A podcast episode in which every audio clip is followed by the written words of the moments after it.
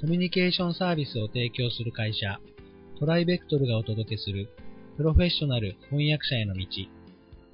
このポッドキャストでは、将来翻訳者になりたいと考えている方々のために、プロの翻訳者になるには何が必要なのか、注目のトピックを交えてお届けします。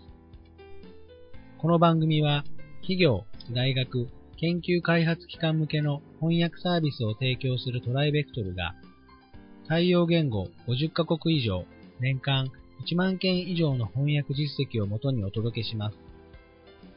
えー、皆さんこんにちは。えー、トライベクトルの、えーと、ややなぎです、えー、今回はですね、えーと、翻訳会社の、え機能だったり、え中で働いているスタッフのことだったり、え普段翻訳者さんがですね、なかなか見えないところを、えご説明させていただきたいということで、今回も遠山さんに、えーと、お席していただいております。遠山さんよろしくお願いします。よろしくお願いします。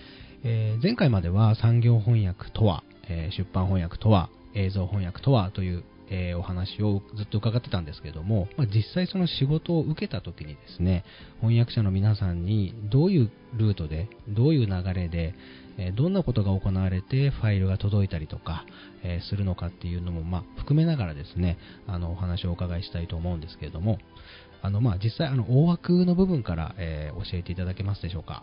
そうですね。皆さん翻訳会社というとどんなイメージをお持ちでしょうか？あまりイメージ湧かない分かりづらい感じですよね。そうですよね、はい、まあ近いといえば出版社とかほうほう、えー、例えば教育産業とかほうほうほう。英会話チェーンとかそういうところに近いイメージを持っていらっしゃるかもしれません。なるほど。人によっては商社のようなビルに翻訳者がずらりと並んで静かにパソコンを打ってるというようなイメージをお持ちかもしれませんが、えー、ではアウトラインからお話ししたいと思います、はい、翻訳会社といいましても千差万別です。上場していて数百人規模数千人規模の翻訳会社もあれば10人にも満たない少人数で切り盛りされているエージェントもあります。なるほど。本当に千差万別です、うんそして DTP や出版まで手掛ける翻訳会社もあれば、純粋に翻訳に特化している翻訳会社もあります。なるほど本当に様々です。それは何かこう傾向とかがあるんですか？大きな会社だといろんなことやってるとか。そうですね。大きなところになりますと、えー、かなり多岐にわたった分野をカバーしています。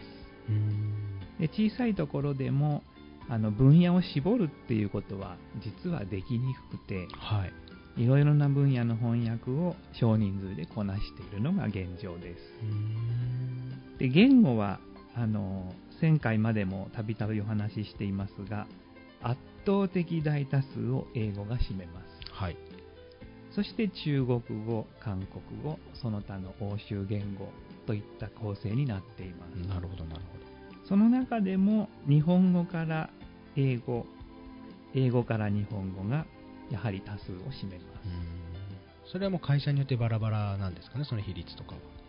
そうですね、はい、でも大体英語が主力になっている会社が多いと思われます。なるほど。じゃあ、あの翻訳者になりたいっていう立場からいくと、やっぱり日本語と英語のセット、ペアを勉強していた方がいいっていうことなんですかね？そうですね、一番需要があると言えます。なるほど。あとあの翻訳会社の中にいる人たちっていうのは一体あのどどんなポジションがあってどんな仕事をしてるんですかね？はい。会社によって少し差がありますけれども大きく分けますと営業部門と制作部門に分かれています。営業というのは他の企業と同じで仕事を取ってきたり PR したり、えー、見積もりを出して、えーまあ、経営に携わったり、はい、という大まかな枠組みになりますが制作というのが実際に翻訳をしたり、うん、えー、印刷まで手掛けるところは印刷をしたりという、まあ、翻訳実務部隊を抱えているところになります。なるほどなるほど。で営業部門にはやはり営業マンもいますし、はい、経理担当者もいます、はい、で制作部隊はえコーディネーターやプロジェクトマネージャーがいます。で、コーディネーターやプロジェクトマネージャーが翻訳者やチェッカーや肯定者を、まあ、コントロールしていると言えます。うん彼らは翻訳はしないんですか？あコーディネーターですね、そうですね。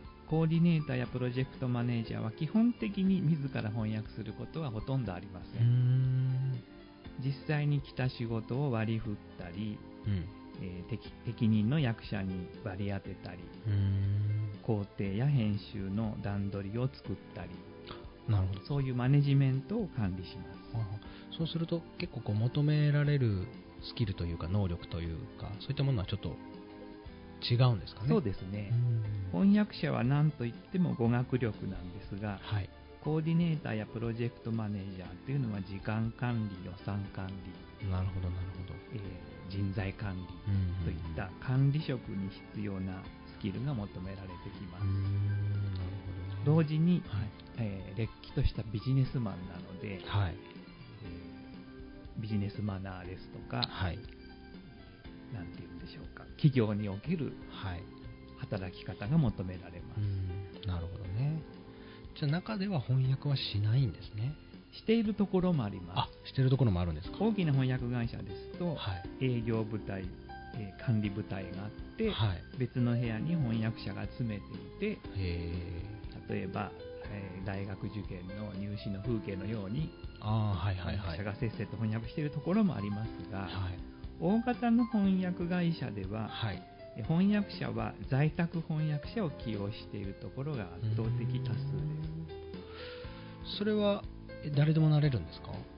コーディネーターです。かああの在宅の翻訳者になりたいって言ったはい。はい。この道はあの結構広きもんで、語学力、翻訳力さえあれば、はい。あ。フリーランスで翻訳者になることはできまあす。やっぱり実力がないとダメなんですね。そうですね。なるほどなるほど。あそういうことですねなるほどあのやっぱりそうすると翻訳今のお話ずっとお伺いしてるとコーディネーターとかプロジェクトマネージャーが翻訳会社の中心っていうような印象なんですけどそれは間違ってないですねそうですね。大方その通りだと思います。なるほどね。わかりました。ありがとうございます。えっ、と、ちょっとこの翻訳会社に関しては、もう少し掘り下げて、えーあと数回にわたってお届けできればと思いますので、またあの次回もよろしくお願いいたします。よろしくお願いいたします。今回どうもありがとうございましたありがとうご。ざいました。今回のポッドキャストはいかがでしたでしょうか？ご質問やお問い合わせはいつでも弊社ウェブサイトからご連絡ください。